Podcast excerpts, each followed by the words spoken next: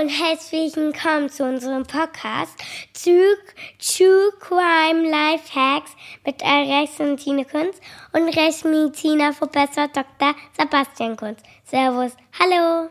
Servus. Hallo. Legen wir gleich los? Logo. Was kommt denn heute für eine Sache zum Aufruf? Heute kommt eine Sache aus dem Ulmer Einzugsgebiet zum Aufruf. Zum Sind ersten wir- Mal. Wir haben so viele Fans ähm, im Süden, im Südwesten vor allen Dingen, in Schwaben, in Baden-Württemberg. Und dort ist es im Rahmen eines polizeilichen Einsatzes zu einem Schusswechsel gekommen, bei dem zwei Menschen verletzt wurden und einer davon tödlich. Wer ist gestorben? Einer der Polizisten oder ein Bürger? Ein Zivilist ist gestorben. Und zwar hat es sich um einen Ende 20-jährigen Mann gehandelt. Und wir haben zum Zeitpunkt der Obduktion noch nicht so viel gewusst von den Umständen. Du warst also nicht am Tatort. Ich war nicht am Tatort. Das ist mal wieder einer der Fälle, wo wir nicht zum Tatort gerufen wurden. Hier sollte man vielleicht erwähnen, dass es wirklich grundsätzlich immer besser ist, wenn man am Tatort ist. Aber manchmal sind einfach die Umstände so, dass wir jetzt nicht vergessen werden, aber dass aufgrund der Dynamik der Situation, wenn es vor allem außen stattfindet, man Spurensicherung, KDD drüber schauen lässt und dann sagt, okay, es macht wirklich mehr Sinn, hier alles dann in Ruhe am Obduktionstisch zu machen, weil eben von der Aufwendesituation, von den Gegebenheiten hier nicht zu erwarten ist, dass der Rechtsmediziner oder auch die Spurensicherung, wenn man sich hier das Ganze vor Ort intensiver anschaut, mehr hat, sondern dass die Fragestellungen, die wichtig sind, die klärt man am Obduktionstisch. Welche andere Alternative zu deiner Tatortbegehung gibt es denn oder was wäre dir da lieb? Also was oftmals gemacht wird, das ähm, aber in Baden-Württemberg noch nicht so routinemäßig zum Einsatz kommt, was in Island zum Beispiel sehr oft zum Einsatz kommt, ist, dass hier mit speziellen Kameras der Tatort aufgenommen wird. Und da gibt es verschiedene Möglichkeiten, also gibt es verschiedene Laserkameras beispielsweise oder verschiedene andere Konzeptionen. Also ich will jetzt gar nicht in die technischen Details gehen, aber da wird im Prinzip der Tatort so aufgenommen, dass man den danach virtuell begehen kann. Ja? Also entweder wirklich mit einer virtuellen Brille oder am Laptop und dann wirklich in alle möglichen Richtungen scrollen kann, inklusive des Opfers, der da liegt. Das hilft vor allem auch bei der objektiven Begutachtung im Nachgang. Also wenn jetzt zum Beispiel ein Zweitgutachter kommen soll oder irgendwelche Fragen da sind, die man einfach nicht ad hoc greifen kann. Weil wenn du halt eine 360-Grad-Aufnahme hast, und zwar eine Detailaufnahme vom Fundort oder Tatort, dann wird nichts vergessen. Ja? Die Laser, die da im Einsatz sind, wird Millimeter für Millimeter wird da das alles aufgenommen. Und wenn du eine Fotoarbeit hast, wo du sehr viele Fotos machst, da kann es ja durchaus sein, dass irgendein Blickwinkel oder irgendein Detail vergessen wird. Und das finde ich eine gute Möglichkeit, wenn eben nicht alle der Beteiligten oder der später Beteiligten initial am Tatort sind. Kann man mit der Technik wirklich Blutspuren so detailliert erfassen, dass du die tatsächlich so beurteilen kannst, dass du sie selbst, als hättest du sie selbst gesehen? Also bei den Blutspuren theoretisch ja. Ich selber finde, bei den Blutspuren muss man vom Tatort sein. Also wenn du da nicht zum Tatort gehst, da, da, da fehlt was irgendwie. Selbst wenn es dann wirklich noch absolut maßstabsgetreu und so weiter, dass man ranzoomen kann und alles en Detail hat. Bei Blutspuren, finde ich, geht's nicht. Wo jetzt die Fragestellung, wie in dem Fall, ein Schusswechsel ist, wo es primär darum geht, ähm, war es ein Schuss, aus welcher Distanz wurde der Schuss gefeuert, wie viele Schüsse wurden gefeuert, was ist äh, die Munition gewesen, was ist die Waffe gewesen, wie kann man das dazuordnen und den Winkel und das Ganze eben so rekonstruieren. Da ist je nachdem natürlich, wie komplex die Örtlichkeiten sind, wo es stattgefunden hat, aber nicht immer notwendig. Und im vorliegenden Fall muss man sagen, dass eine Tatortbegehung wahrscheinlich nicht so viel mehr Erkenntnis gebracht hätte. Aber insgesamt ist es ein mega spannendes Feld und ich bin auch aus prozessualer Sicht, rechtlicher Sicht ähm, wirklich äh, gespannt, was sich da entwickelt, was wir da für Möglichkeiten haben, was wir da in Zukunft in den Gerichtssälen ähm, äh, sehen werden. Jeder muss da eine 3D-Brille aufsetzen und Ja. verfolgt das Ganze dann on screen, ja, sicherlich. Aber jetzt weiter zu unserem Opfer, welches, wo du ja nicht hingekommen bist, welches zu dir gekommen ist, Gebracht wurde, ja. gebracht wurde. Entschuldigung. Was hat sich gezeigt?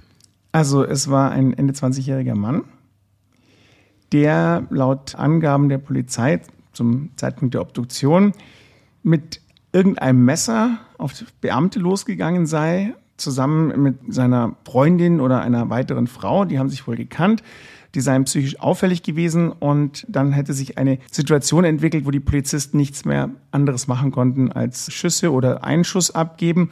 Und dann war eben die Frage, was wirklich konkret passiert ist. Also zum Obduktionszeitpunkt wussten wir noch nicht mehr. Und wir haben ihn dann entkleidet natürlich, haben ihn angeschaut und haben als erstes in der rechten Leistenregion einen Hautdefekt gefunden, welcher einem Einschuss zugeordnet werden konnte. Beim Einschuss ist es ja so, dass wir ein Projektil haben, dieses Projektil dreht sich sehr, sehr schnell. Also je nachdem, ob es natürlich ein gezogener Lauf ist oder nicht. Aber wenn man mal davon ausgeht, dass es eine Pistole ist, mit der geschossen wurde und in dem Fall eine polizeiliche Pistole, dann hat die einen Lauf, der gezogen ist. Das kennt man so von James Bond, wenn man so in den Lauf schaut, dass hier eben das Ganze so spiralförmig gedreht ist. Und hier wird beim, bei der Abgabe eines Schusses wird das Projektil durch die Drehung sozusagen, die mitgegeben wird, rotiert. Und dadurch. Jetzt wir eigentlich einen Einspieler unseres Kindes wiederbringen, was erklärt, was ist der Unterschied zwischen Pistole und Revolver. ja, die sagen dann immer, das eine hat eine Trommel und das andere ein Magazin. Und in dem Fall hatte es ein Magazin.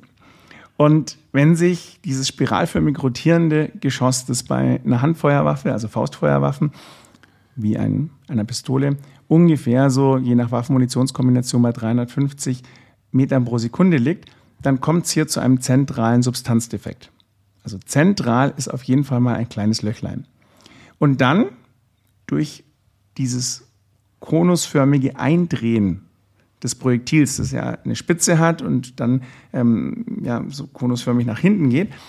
Und dadurch, dass es ja dreckig ist, also ich sage jetzt mal ganz pauschal bland dreckig, weil es ja im Lauf zum einen natürlich Öl etc. ausgesetzt ist, aber vor allem auch durch die Zündung, dem ein Projektil sozusagen die Kraft gibt, dass es rausgepresst wird, rausgeschleudert wird aus dem Lauf. Das heißt, wenn ich die Munition habe, ist da ein kleines Zündhütchen und äh, mein Bolzen geht auf das Zündhütchen drauf. Dadurch kommt es zu einer kleinen Explosion und da wird der Treibmittelsatz gezündet und treibt es heraus. Und dadurch wird dieses Gesamtkonstrukt von Projektil und Zündung und Explosion eben nach außen gepresst und dadurch ist das Projektil dreckig und hat natürlich auch Schmauch dran. Das heißt, ich habe dann neben dem zentralen Substanzdefekt typischerweise einen schwärzlichen Abstreifring.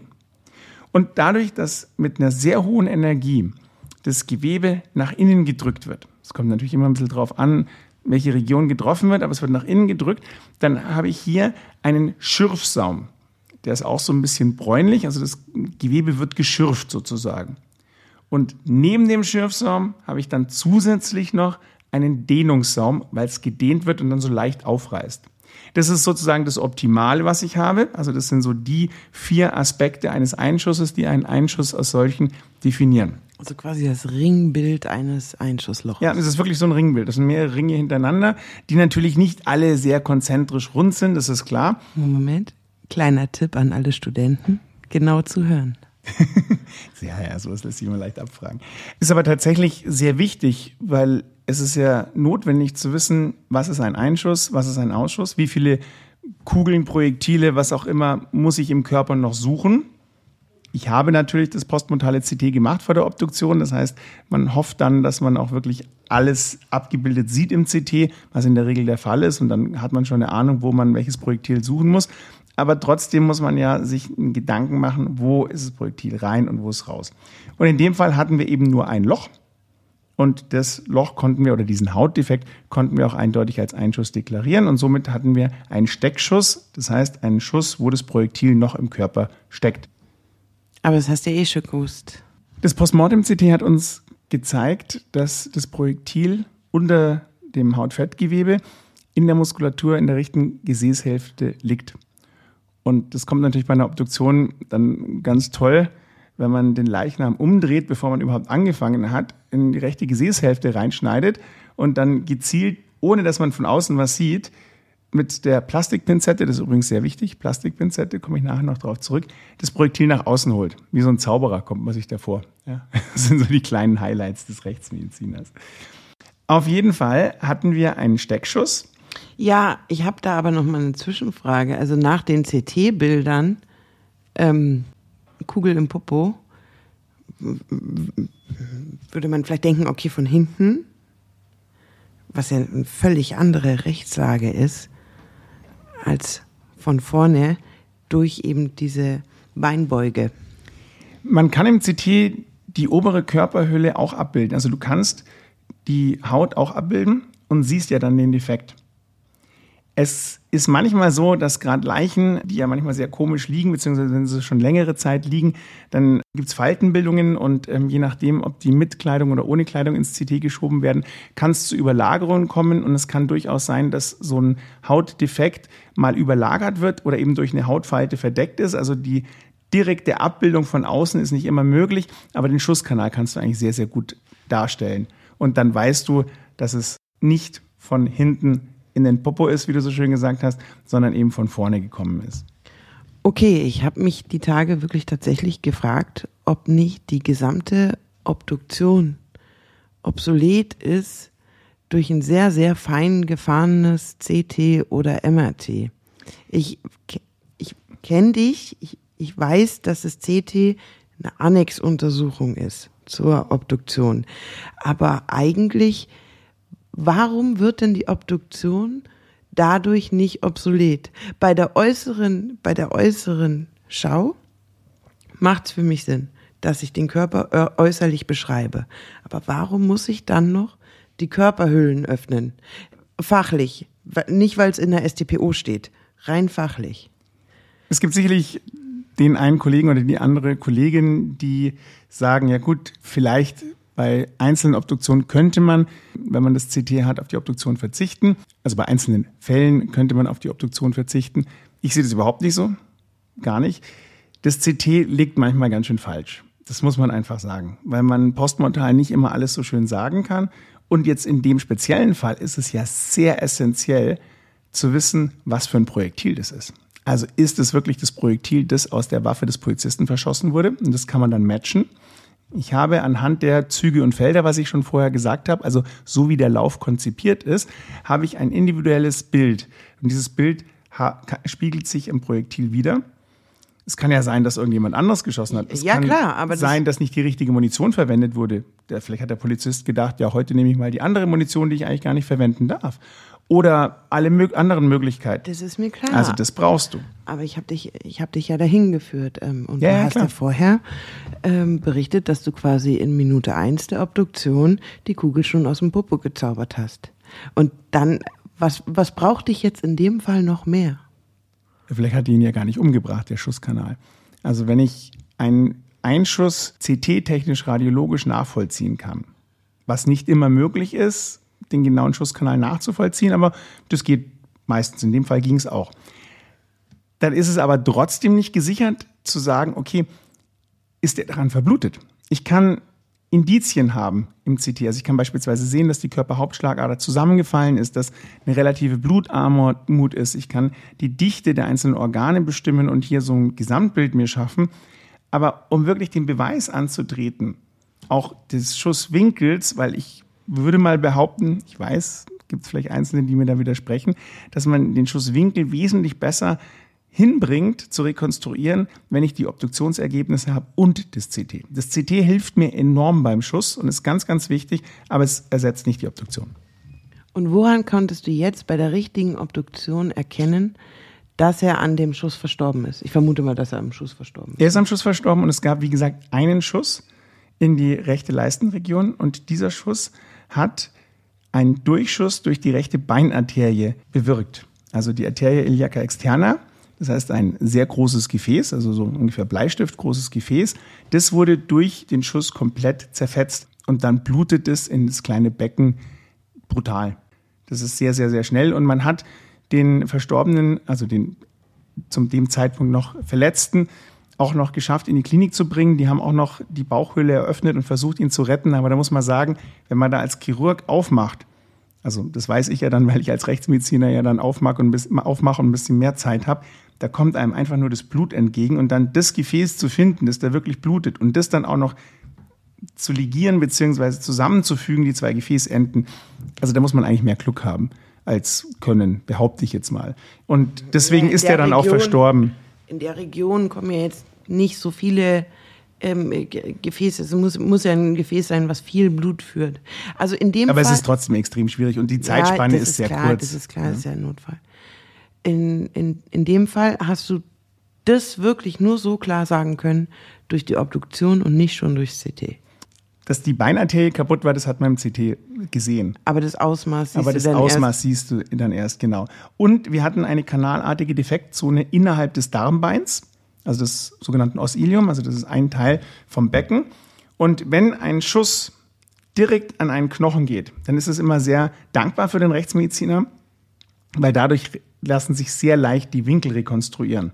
Weil wenn was an einem Knochen entlang schrammt, dann ist es relativ, also der Knochen ist relativ hart und dadurch ist es relativ genau, wie das, wie das Projektil da entlang geglitten ist. also ich habe einen ungefähren Eintrittswinkel und ich habe ihn definitiv durch den Abpraller. Richtig. Billardtheorie. Gleichzeitig wurde in dem Fall eine Dünndarmschlinge verletzt. Die sagt mir gar nichts, weil ich, der Dünndarm bewegt sich ja. Das heißt, ich kann nur sagen, okay, äh, in dem Bereich wurde der Dünndarm verletzt, aber das hilft mir nichts bei der Winkelrekonstruktion und bei der Rekonstruktion, wie das Projektil sich im Körper bewegt hat. als Arzt, wenn jetzt äh, Darm und, und das ganze Blut, also selbst wenn man ihn hätte da wieder zusammenflicken können, das wäre dann auch alles infiziert gewesen. Also wenn, Ja, vor allem es könnte, also es ist natürlich rein spekulativ, aber die Darmschlinge muss man nicht unbedingt gleich merken. Ja. Da läuft der Inhalt des Darms nach außen, macht aber initial keine Probleme und ist ja auch nicht sein Hauptproblem in dem Fall, so dass es durchaus sein kann, dass das nicht behandelt wird, weil es nicht gemerkt wird und dann entwickelt sich, wie du schon gesagt hast, eine Entzündung, eine Peritonitis, eine Bauchhöhlen, Bauchfellentzündung und daran kann man dann natürlich sterben. Aber in dem Fall ist er verstorben, eben an dem starken Blutverlust nach innen.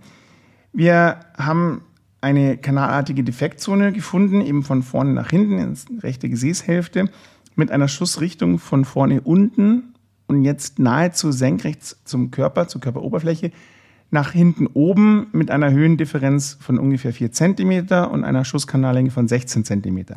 Jetzt ist das Problem, wenn ich so eine Schussrichtung rekonstruiere, dass ich ja den Leichnam in Rückenlage habe. Und ich habe ja keine Ahnung, welche Position der eingenommen hat zum Zeitpunkt der Schussabgabe. Der kann ja irgendeine komische, was auch immer Figur gemacht haben. eine bewegte Haltung halt. Genau, so dass hier durch das Verschieben der Schichten und da sind wir wieder beim CT, das ist dann eben noch schwieriger, das zu rekonstruieren, weil die Schichten sich ja je nach Lage des Leichnams letztlich im Verhältnis zu der Lage, die er oder Position, die er hatte zur Schussabgabe, verschieben.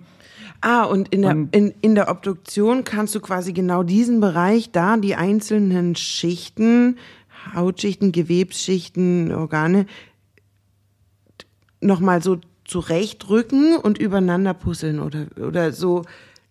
Das hört sich sehr idealisiert an, weil es nicht immer so einfach ist. Stell aber mir vor, denn- im Prinzip ja, im Prinzip ja.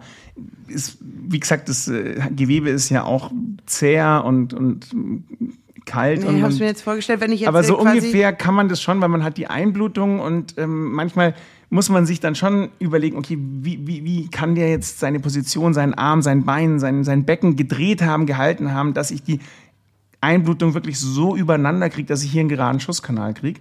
Aber eben in dem Fall durch die Hilfe, dass es in den Knochen reinging, war das eigentlich gut möglich. Warum nimmt man jetzt, um das Ganze zu be um das Ganze zu bearbeiten oder nur um die Kugel rauszuholen, eine Plastikpinzette? Die Plastikpinzette nimmt man, damit man die Oberfläche des Projektils nicht verändert. Weil, ich habe ja schon gesagt, eine Waffe, die mehrfach geschossen wurde, die hat individuelle Veränderungen im Lauf. Es kommt darauf an, welche Munition benutzt wird. Es kommt darauf an, wie oft gereinigt wird. Wenn man gar nicht reinigt, immer nur schießt, ist es ein bisschen anderer Abnutzungsgrad, als wenn man die die ganze Zeit mit so einer Bürste durchbürstelt und sauber macht. Und dann natürlich die Anzahl der Schüsse, also wie alt so eine Waffe ist. Und wenn man Glück hat, hat dieser Lauf individuelle Marker. Und diese individuellen Marker spiegeln sich wieder am Projektil, weil das Projektil ist unwesentlich größer als der Lauf und wird durch die Explosion, die in der Munition ist, was ich ja vorher gesagt habe, im Treibmittel, wird die quasi die Kugel oder das Projektil durch den Lauf gequetscht, gedreht und hat dann diese individuellen Marker des Laufs an der Oberfläche. Und wenn ich jetzt mit meiner Pinzette hingehe und da irgendeinen Kratzer reinmacht, dann kann es durchaus sein, dass ich im schlimmsten Fall genau an dem Punkt, der wichtig ist zur Identifizierung der Waffe und der Munition, also zum Zusammenführung der Waffen-Munitionskombination, dass ich hier einen Defekt setze, der das nicht mehr möglich macht. Und deswegen muss man das mit einer Plastikpinzette machen, weil da die Wahrscheinlichkeit geringer ist. Damit du quasi nicht Metall auf Metall dieses Genau. Ding zerkratzt. Genau. Jetzt muss man der Vollständigkeit halber sagen, dass du diese Riefel und so nicht untersuchst, sondern dass das denn die Ballistiker machen, meistens vom LKA. Ich habe einen bestimmten im Kopf, wenn er uns jetzt zuhört, dann weiß er es. Liebe Grüße an der Stelle. Ähm, gut, Zur Patrone, beziehungsweise zum Projektil, Okay. wenn wir schon dabei sind. Es handelt sich um eine PEP 2.0, das ist eine Polizeieinsatzpatrone. Das heißt, äh, das ist die Munition, die typischerweise die Polizei benutzt. Das heißt, hier konnte man sagen, okay, es war ein Schuss, der mutmaßlich von einer Polizeiwaffe abgegeben wurde. Es handelt sich hier um ein Deformationsgeschoss. Ein Deformationsgeschoss ist ein Geschoss, das eine Hohlspitze hat. In dem Fall ist in der Hohlspitze so ein kleines Plastikhügelchen, Plastikeinsatz drin. Und das führt dazu, dass wenn die Munition auf einen Widerstand trifft, also nicht die Munition, sondern das Projektil auf einen Widerstand trifft, dass es aufpilzt. Ich habe normalerweise beim Vollgeschoss beispielsweise eine Millimeter oder ein Bruchteil eines Millimeters große Fläche, also die Spitze, die in den Körper eindringt, also die Kontakt mit dem Körper hat. Und wenn diese ganz, ganz kleine Fläche, auf die sich die gesamte Energie der Munition bündelt, wenn die jetzt aufpilzt, also zusammendatscht wird quasi, dann vervielfältigt sich die Querschnittsfläche und somit wird mehr Energie im Körper abgegeben. Und dann ist die Wahrscheinlichkeit, dass die Kugel wieder austritt und unbeteiligte Dritte oder in dem Fall den polizeilichen Kollegen trifft, natürlich wesentlich geringer. Und das ist der Sinn eines Deformationsgeschosses. deswegen extra für den Polizeieinsatz konzipiert. Genau. Gut, ähm, hast du an ihm sonst noch Auffälligkeiten festgestellt?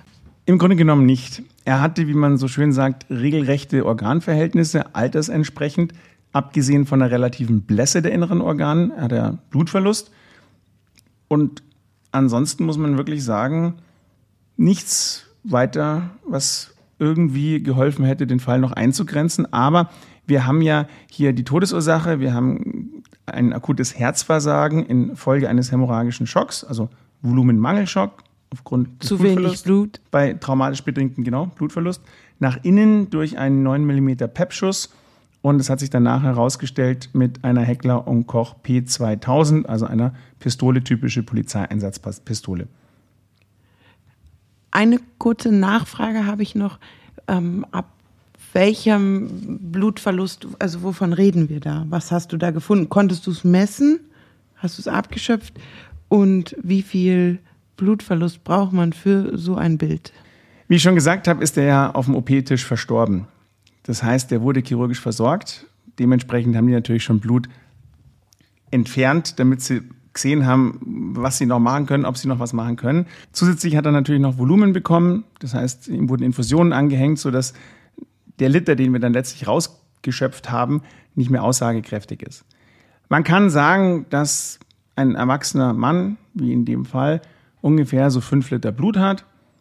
Und dann kommt es darauf an, wie schnell man das Blut verliert. Je langsamer es ist, desto mehr verkraftet man. Und dann kommt es noch darauf an, wie gut die Körperorgane, also der Organstatus, der Gesamtstatus ist, ab wann man letztlich hier in einen lebensbedrohlichen Zustand kommt. Also in dem Fall, wie gesagt, hatten wir diesen einen Liter und ich, ich gehe davon aus, aber das ist wirklich eine Schätzung, dass wir wirklich so Richtung zwei Liter gehen, die verloren waren. Was war dein weiterer Auftrag in dem Fall? Also du wurdest mit der Obduktion beauftragt. Ging dem dann noch eine Gerichtsverhandlung nach? Nee, ging nicht. Der Auftrag und die Fragestellung war, hat es sich so zugetragen, wie die Zeugen und die Beteiligten, also die überlebten Beteiligten, geschildert haben? Welche Variante stimmt, wenn es mehrere gegeben hat? Also die waren leicht abweichend. Und im Zusammenhang mit den Ermittlungen war der Schuss auch wirklich von der Waffe von dem Polizisten. Und hier muss man sagen, dass die Heckler Koch P2000 ist eine halbautomatische Pistole mit einem Magazin, das 13 Patronen fasst. Also die Variante der Polizei 13 Patronen. Vielleicht so als Info, halbautomatisch bedeutet, dass die Pistole nach dem Abschuss wieder schussbereit ist. Das bedeutet, dass die Patronenhülse wird ausgeworfen nach, beim Schuss und es wird eine Patrone automatisch aus dem Magazin ins Lager geladen und somit kann man dann wieder schießen. Und der Polizeibeamte, der den Schuss abgegeben hat, hatte eine abgeschossene Patrone. Das heißt, zwölf waren noch da, konnten noch nachgewiesen werden, eine im Lauf und elf entsprechend im Magazin, so dass man da sagen konnte, okay, das war nachvollziehbar.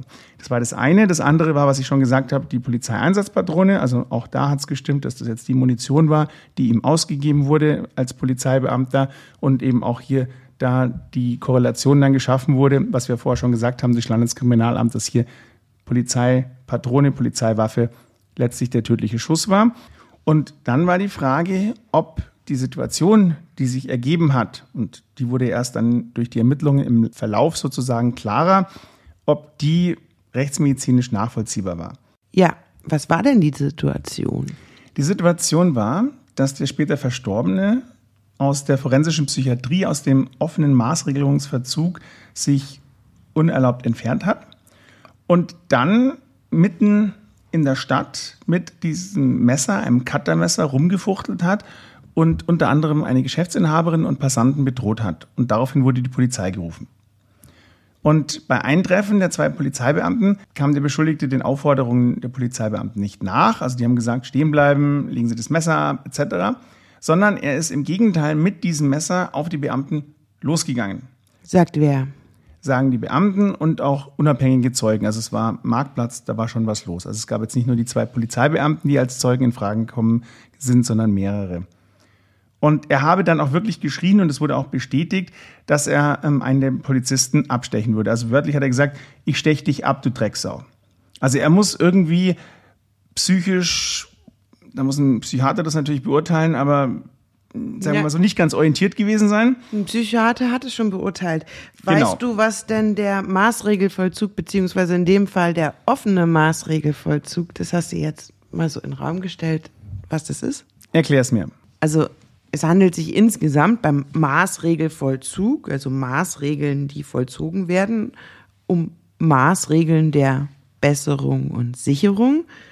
Und das sind die Unterbringung in einem psychiatrischen Krankenhaus, die Unterbringung in einer Entziehungsanstalt, die Unterbringung in der Sicherungsverwahrung, dann noch Führungsaufsicht, Entziehung der Fahrerlaubnis und Berufsverbot. Das sind noch andere Maßregeln, die ähm, Folgen einer Straftat sein können. Aber wie gesagt, Maßregeln sind und keine Strafen. Und wenn ich mich jetzt unerlaubt entferne von diesem offenen Maßregelungsverzug, Ja, ähm, ähm, muss man jetzt mal eingrenzen. Ähm, Maßregel, also es wird jetzt nicht äh, die Entziehung der Fahrerlaubnis gewesen sein, sondern ich vermute mal schwer, dass hier der, die vollzogene Maßregel die Unterbringung in einem psychiatrischen Krankenhaus war. Denn das wissen wir, in, in, in diesem Ort ist auch eine zentrale Unterbringungsstelle für psychisch, psychiatrisch, forensisch. ähm, insbesondere forensische Psychiatrie, genau. ja. So, das ist, wie gesagt, eine, eine Folge und die bekommt man, das hört sich jetzt so an wie ein Preis, ähm, das ist, wenn derjenige zu dem Zeitpunkt seiner Tat keine Schuld hatte, zum Beispiel. Also wirklich psychisch krank. Und wo man sagt, okay, jetzt die Unterbringung im Gefängnis ist jetzt verfehlt, der muss jetzt äh, therapiert werden. Also wir reden hier zum Beispiel von ganz, ganz schlimm kranken Schizophrenen oder sowas oder ja, die Stimmen hören. Das kann jetzt ein Psychiater besser ähm, darstellen.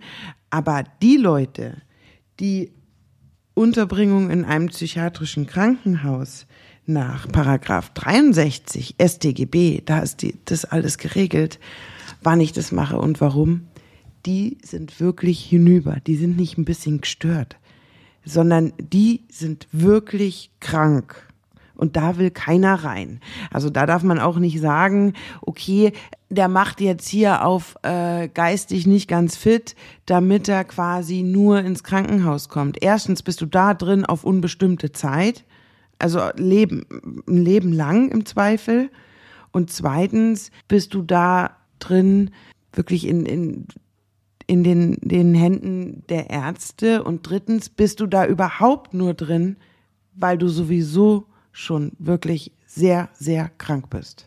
Und das war er auch offensichtlich, weil er nicht differenziert war. Er hat nicht reagiert auf die Aufforderung der Polizeibeamten und ist dann auf einen Polizeibeamten losgegangen. Der ist dann erstmal weggerannt, weil er nicht wusste, was er machen soll. Ja. Hat dann aber sich so bedroht gefühlt, zumindest wurde es von ihm so geschildert und die Situation hat es auch ergeben. Also zwei unabhängige Zeugen haben das ja bestätigt und ist dem weggelaufen, hat dann die Waffe gezogen und in einem Abstand von fünf Metern auf den Verfolger geschossen.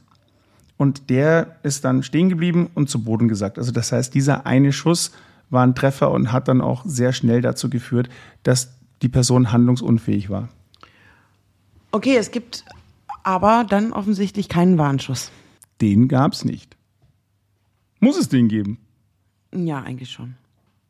Also wenn du eine Notwehrsituation hast, dann kannst Bei du fünf Meter Entfernung mit einem Teppichmesser habe ich nur Zeit für einen Warnschuss. Das sagst jetzt du. Das Vor muss, allen Dingen, wenn muss ich, ich, Gott sei Dank nicht beantworten. Wenn ich, wenn ich schon am, am, am, am, am Wegrennen bin und dann stehen bleibe, mich umdrehe, um zu schießen, dann ist er ja auf die fünf Meter aufgelaufen. Das heißt, in der Wegrennsituation wird er ja viel weiter weg gewesen sein. Ähm, und, das und, kann mutmaßung da, sein. Da würde ich schon sagen, aber ich, ich kenne da wirklich den, den Fall nicht im Detail und möchte hier kein ähm, zu irgendwas bezichtigen, selbstverständlich nicht. Aber ich stelle fest, es kann keinen Warnschuss gegeben haben. Ist mir am Anfang schon aufgefallen. Aber ich dachte, du fragst noch ein bisschen weiter zum, ähm, was jetzt denn der offene Maßregelvollzug ist und zum Maßregelvollzug an sich. Also in meiner Welt hast du gerade den offenen Maßregelvollzug erklärt. Ja, offen ist der Maßregelvollzug, wenn es da schon gewisse Lockerungen gibt und er sich nur zu bestimmten Zeiten, in der Regel zur Nacht, ähm, einfinden muss. Das macht man wenn man, also wir haben ja immer noch die, die Absicht der Rehabilitation und der Gesundung dieses äh, kranken Menschen. Und dann muss ich natürlich am Ende, kann ich ihn ja nicht einfach freilassen, sondern das wird dann abgeschätzt durch Psychiater und so weiter, wie die Sicherheitslage ist für ihn und alle anderen und die Öffentlichkeit. Und dann ähm, kann er durchaus zum Beispiel auch arbeiten gehen und so weiter. Und das wäre dann, dann offen, wenn schon Lockerungen sind und er jetzt keine Schranke mehr überwinden muss, sondern ihm die Türen geöffnet werden. Also er hatte natürlich Lockerungen, aber er durfte nicht in die Stadt, er durfte nicht unter Leute und er hat sich natürlich von der Distanz her auch zu weit von der Klinik entfernt gehabt. Also dementsprechend wurde das Ganze dann ähm, auch als JVA-Ausbruch gewertet sozusagen. Also als Ausbruch von der Justizvollzugsanstalt. Ja, darf er ja. Wie darf er? Also jeder Mensch darf ähm, aus, aus einem psychiatrischen Krankenhaus oder aus einer JVA ausbrechen. Das geht. also dürfen, also dürfen tut man das ja nicht. Es ist, es ist kein strafrechtlich relevantes Verhalten. Hä? Wenn ich wo ausbreche, ist es kein strafrechtlich relevantes Verhalten. Ja, selbstverständlich nicht. Alles andere wäre ja menschenrechtswidrig. Weil natürlich hat jeder Mensch einen Freiheitsdrang. Also wenn ich jetzt, sagen wir mal, für zehn Jahre verknackt bin wegen zehnfach Mordes, mhm. ja, und überlege mir an Tag drei, ich breche jetzt aus, mhm. dann hat das juristisch keine Konsequenzen für mich. Formal juristisch nicht, nein. Was heißt formal juristisch? Es hat rein juristisch keine Konsequenzen für dich. Ähm, du tust dich dann halt schwerer im Rahmen von Vollzugslockerungen und, und dann irgendwie am Ende deiner Haftzeit. Also ich habe irgendwie in Filmen oder so, da sieht man, hört man dann immer diesen Ausbruch und deswegen wurden dem noch fünf Jahre draufgehauen oder sowas. Du guckst ja viele amerikanische Filme, da ist es vielleicht so, aber hier, hier nicht, weil, wie gesagt, es würde ja gegen Menschenrechte verstoßen oder gegen unsere Grundansicht, also die du die offensichtlich nicht teilst. Die Konsequenz eines oder mehrerer Ausbruchsversuche ist einfach nur, dass ich halt weniger Freiheiten in meinem Strafvollzug habe und halt mehr auf mich geschaut wird. Ja. Aha. Again what learned. Das hätte ich jetzt echt nicht gedacht. Okay, gut. Aber zurück zu unserem Fall. Hier hat sich der später Verstorbene eben entfernt, durfte er nicht. Was ich schon gesagt habe, es kam zu dieser Auseinandersetzung, beziehungsweise war keine Auseinandersetzung, es war eine einseitige Bedrohung mit dem Messer gegen den Polizeibeamten und der hat dann das Feuer eröffnet, einmal geschossen, einmal getroffen und er ist zu Boden gegangen. Das heißt, hier konnten wir alles nachvollziehen und konnten sagen, okay, die Geschichte oder die Einlassung der Polizeibeamten, der Zeugen gibt ein rundes Bild und dann haben wir es im Prinzip den Juristen übergeben und die haben die Situation bewertet. Hier muss ich noch sagen, dass jeder, der schon mal geschossen hat, weiß, wie schwierig das ist, ein bewegtes Ziel zu treffen.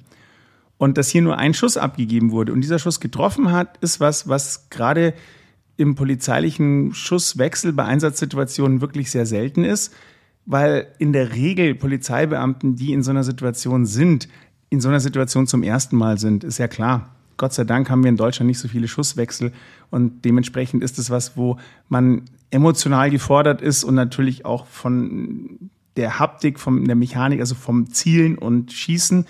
Und da muss ich sagen, höchsten Respekt, dass hier wirklich nur ein Schuss abgegeben wurde, der getroffen hat und niemanden anderen getroffen hat. Also das ist was, was nicht so oft passiert. Und jetzt wurde, wie gesagt, das Ganze auf juristischer Ebene sozusagen analysiert und letztlich eingestellt.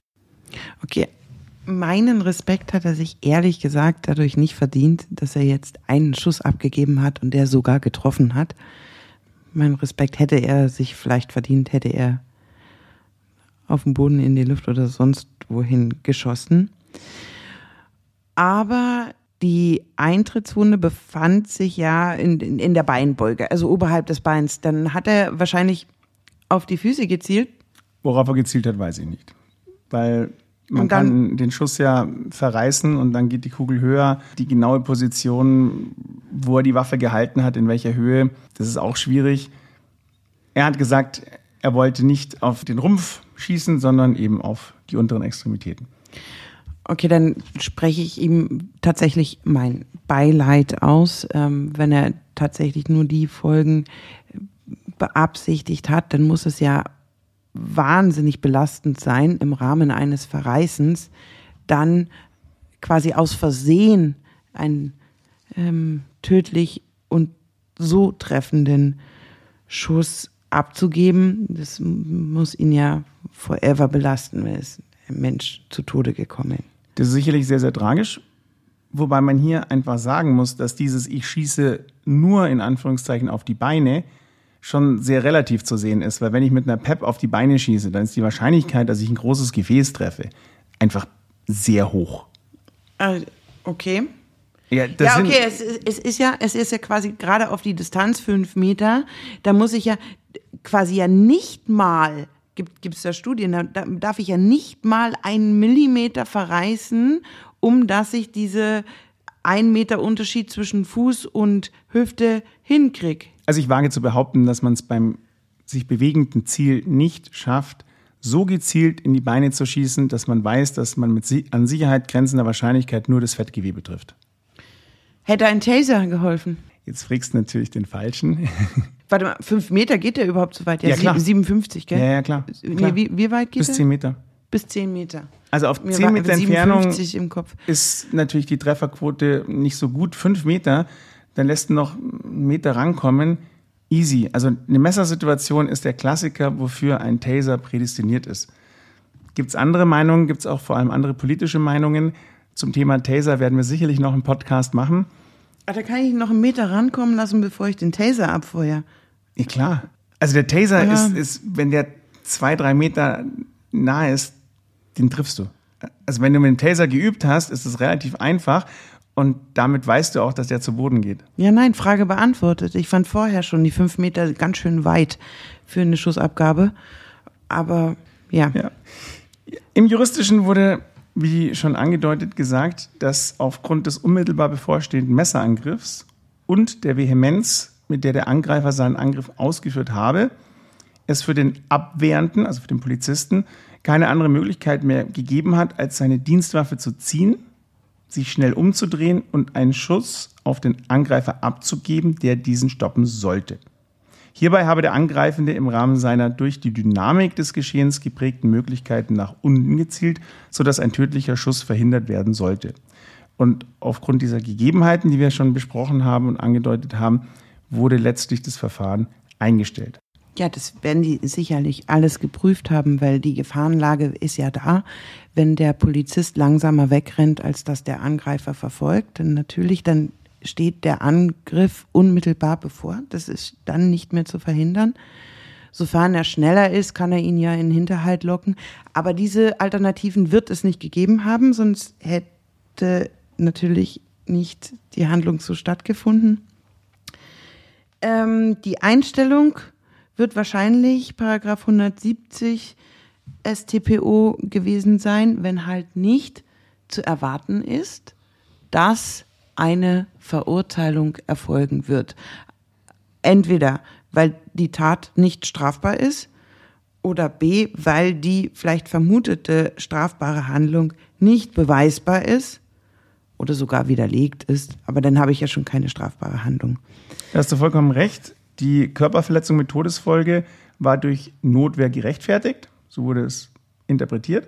Das Ermittlungsverfahren wird oder wurde gemäß 170 Absatz 2, wie du schon gesagt hast, eingestellt. Und der Schusswaffengebrauch sei unter dem Vorbehalt der Verhältnismäßigkeit nach 53 Absatz 1 Satz 1 und 2 Polizeigesetz zulässig gewesen. Dann ist es so. Wo kein Kläger, da kein Richter. Hier ist es dann halt nicht zu einer Anklage gekommen. Deswegen ist auch nicht richterlich darüber entschieden worden. Und ich denke mal, eine Nebenklage wird es nicht geben. Ich vermute, die Lobby des Geschädigten ist nicht so groß. Wie ist es jetzt, wenn ich als Privatperson in so einer Situation bin? Ob das jetzt eine Schusswaffe ist oder ein Messer, erstens macht das einen Unterschied. Zweitens, okay, in Deutschland darf man jetzt keine Schusswaffe führen. Als Normalperson in den USA darf man das oder in anderen Ländern darf man es auch. Habe ich da die gleichen Rechte? Also gilt quasi dieser, ähm, dieser Interpretationsansatz, okay, Körperverletzung mit Todesfolge durch Notwehr gerechtfertigt, für jeden oder hat da die Polizei Sonderrechte? Naja, grundsätzlich stehen Notwehr und Nothilfe im StGB als Rechtfertigungsgründe. Und die gelten für jeden Menschen, auch für den Polizisten. Und im Rahmen dessen spielt sich das im Wesentlichen auch ähm, ab, was dem Polizisten eben abverlangt wird. Es ist, es ist derselbe Rechtfertigungsgrund. Ein weiterer Rechtfertigungsgrund, der bei Polizisten hinzutritt, ist, wenn er quasi im Rahmen einer rechtmäßigen Diensthandlung handelt. Aber die Frage und die Prüfung der Rechtmäßigkeit dieser Diensthandlung entspricht im Wesentlichen eben der Notwehr-Nothilfeprüfung. Okay. Ich brauche immer einen gegenwärtigen Angriff auf ein Rechtsgut oder auf mich ähm, und muss den stoppen können und mein Mittel, was ich wähle, muss geeignet, erforderlich und angemessen sein. Und als normaler Bürger bin ich, wenn es jedenfalls um Notwehr geht, eigentlich laut Gesetz gar nicht zu Abstufungshandlungen ähm, verpflichtet. Also ich kann eigentlich auch auf den Kirchendieb schießen, aber das hat sich natürlich, da haben sich natürlich andere Grundsätze in der Rechtsprechung herausgebildet, so dass es auch da zu einer Verpflichtung zu abgestuftem Handeln kommt. Ja. Und ähm, diese Verpflichtung gilt bei Amtsträgern oder bei Menschen, denen man diese ähm, Abwägung in der Stresssituation zumuten kann, so Polizisten, die ja nichts anderes trainieren, die eben diese Gefahrensituationen sowohl körperlich, psychisch, psychiatrisch bewältigen können müssen, ähm, da kann ich denen natürlich mehr an Abstufungshandlung abverlangen als dem Normalbürger, der sich jetzt in Panik wehrt. Da wird dann auch ein Unterschied gemacht zwischen dem Dienstgrad und der Erfahrung des Polizisten, oder? Im Gesetz nicht, gar nicht aber natürlich äh, bei, bei, bei späterer Abwägung. Aber das ist dann eher eine, eine, eine interne Betrachtung. Wenn man sagt, okay, der war ungeübt, der konnte das nicht wissen, okay, wa warum fuchtelt der dann mit einer scharfen Waffe rum? Also dann, dann ist vielleicht noch jemand anders verantwortlich. Und zwar der, der ihm die gegeben hat. Also das, das, sind, das sind dann so Folgefragen beziehungsweise interne Betrachtungen. Kann ich einem Polizisten vorwerfen, wenn er nicht schießen kann? Also kann ich juristisch sagen, der wollte auf die Beine zielen, hat aber den Kopf getroffen. Also das ist jetzt in dem Fall nicht so gewesen, aber einfach mal die, die Frage in den Raum gestellt, muss ein Polizist wirklich nachweisen können, dass er so und so gut schießen kann? Also die müssen ja Schusstraining machen, aber nicht so viel. Also je nach dem, was, was natürlich das, das einem Aufgabenfeld ist. Die Sondereinsatzkommandobeamten ähm, machen natürlich wesentlich mehr Training, können dementsprechend natürlich auch besser schießen. Aber wenn ich jetzt jemanden habe, der eben nicht so gut schießen kann, kann ich dem das dann vorwerfen, weil er eben als seiner Funktion, Position heraus, von seiner Funktion, Position heraus das können müsste oder nicht? Grundsätzlich kann ich keinem Arbeitnehmer schlechte Arbeit vorwerfen. Das ist mal so ein Grundsatz aus einem Arbeitsvertrag. Interessant, dass das dann als kein, schlechte Arbeit Es ist kein, wird. kein Kündigungsgrund. Ja, das ist, oder, oder mangelnde Fähigkeiten, sagen wir mal so. Ich kann keinem Arbeitnehmer mangelnde Fähigkeiten vorwerfen. Grundsätzlich mal. Und im speziellen Fall des Polizisten ist es ja so, dass wenn der nicht schießen kann, als mangelnde Fähigkeit, dann ähm, ist es ja im Zweifel rechtlich relevant. Und diese Fragestellung kommt dann zum Tragen im Rahmen der Fahrlässigkeit, also die im Verkehr erforderliche Sorgfalt die ich beachten muss. Das habe ich ja auch hier bei der Körperverletzung mit Todesfolge.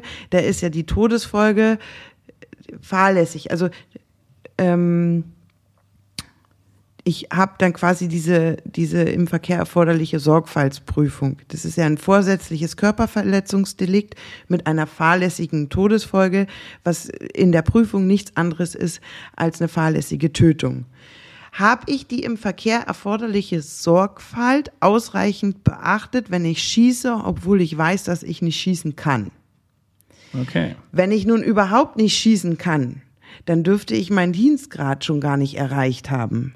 Also so ein bisschen so schießen, dass es. Auf der Schussbahn, ohne Stress und nicht auf einen Menschen zielen. Na, alles andere wär, wird der Regelpolizist ja bisher noch nicht erprobt haben, hoffentlich. Ähm, ja, ja, klar, aber ja. man muss sich ja dann selber einschätzen können, ob man mit dieser Waffe auch in dieser Stresssituation jetzt genauso schießen könnte oder ob man sagt, hey Mensch, ich, vergiss es, ich, ich, ja. ich das kriege ich nicht hin. Vielleicht müsste ja auch der normale Polizist vielleicht erstmal ein Jahr Orts- und Häuserkampftraining machen.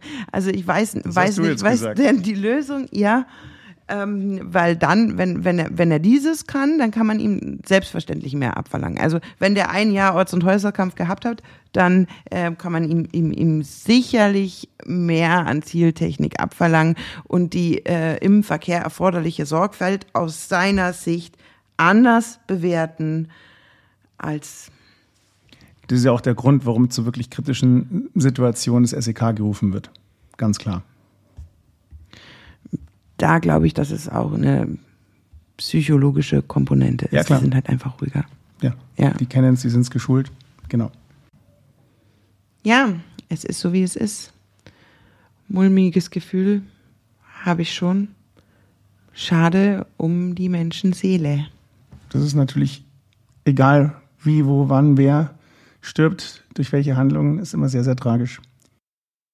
Jetzt muss ich nochmal nachfragen bezüglich des Warnschusses man hört oder sieht ja immer, du weißt, ich bin Filmjunkie, dann wird halt im Nachgang nochmal ein Schuss abgegeben und das war dann der Warnschuss. Muss ich ihn abgeben? Wie essentiell ist es? Und was ist, wenn ich ihn nicht abgegeben habe? Weil in dem Fall wurde ja offensichtlich keiner abgegeben und es hatte zumindest keine schwerwiegenden Konsequenzen, dass der nicht abgegeben wurde. In dem Fall hat es mich exakt sehr gestört, dass nur ein Schuss abgegeben wurde. Denn im Rahmen dieser Abstufung, wie ich es gerade erklärt habe, dieses abgestuften Handelns, muss eben der Polizist, der erst recht mehr als jeder andere Bürger, Zumal, wenn der noch so weit entfernt steht, fünf Meter mit seinem komischen Teppichmesser rumfuchtelt, ähm, da hat er Zeit für einen Warnschuss. Gerade wenn es eine Halbautomatik ist, der kann ja buff buff. Also da, da geht ja nichts verloren. Ähm, äh, der, der muss ja nachladen und diese, diese Wucht eines Schusses, du weißt, was das bedeutet, wenn du einen Schuss hörst auf dem Marktplatz und der Angreifer wird äh, wahrscheinlich nicht, nicht täglich auf der Schießbahn stehen. Nee, klar nicht, der war ja im Krankenhaus. Ähm, da gibt's weniger Schießübungen. Ja. Da erschrickt man sich schon ganz hart und hat durchaus die Chance, dass das Teppichmesser einfach ähm, aus der Hand fällt, weil er zitternd zusammenbricht. Also der kann durchaus eine Wirkung haben, so ein Warnschuss. Aber er wurde nicht abgegeben und hatte wohl keine juristischen Konsequenzen, dass er nicht abgegeben wurde. Ja, aber es hatte halt in dem Fall keine juristischen Konsequenzen, aber die, diese Prüfung spielt sich eben ab in, in, in diesem abgestuften Handeln.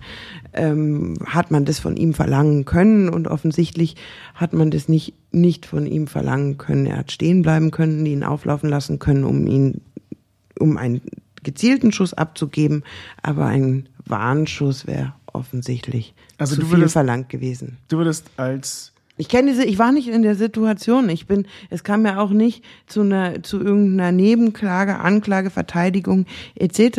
Es, es, es gibt halt hier niemanden, der, der, der, der dieses Verhalten geprüft haben will.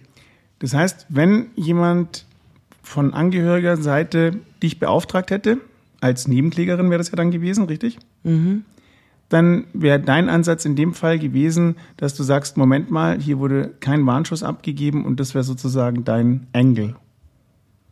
Ja, dann musst du erstmal die, die, die Schwelle überschreiten, wenn die Staatsanwaltschaft entscheidet, ich, ich, ich stelle ein nach 170.2, dann musst du ähm, irg irgendwie erzwingen, dass doch Anklage erhoben wird.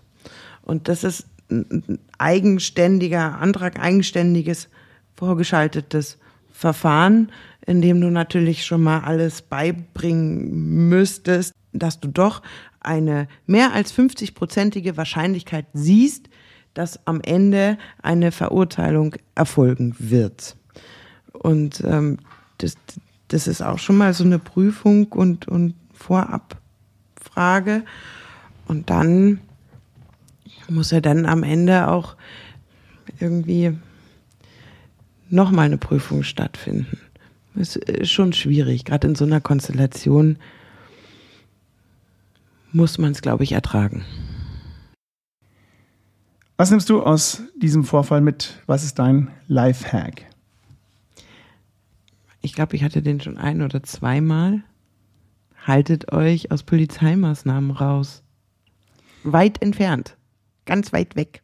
Mein Lifehack geht an alle Polizeibeamtinnen und Polizeibeamten, die uns zuhören. Leute, wenn es notwendig ist, ist klar, wenn ihr keine andere Möglichkeit seht, aber ihr müsst euch dessen bewusst sein, dass auch ein Schuss in die Beine durchaus tödliche Konsequenzen haben kann und dass es echt verdammt schwer ist, auf bewegte Ziele so zu treffen, dass man eben nicht lebenswichtige Organe oder in dem Fall Gefäße verfehlt sondern eben mit einer gewissen Wahrscheinlichkeit auch treffen kann. In diesem Sinne, vielen Dank fürs Zuhören. Euch einen schönen Tag, schönen Abend, je nachdem, wann ihr uns hört. Servus. Dankeschön. Ciao, ciao. Danke für das Zuhören. Tschüssi.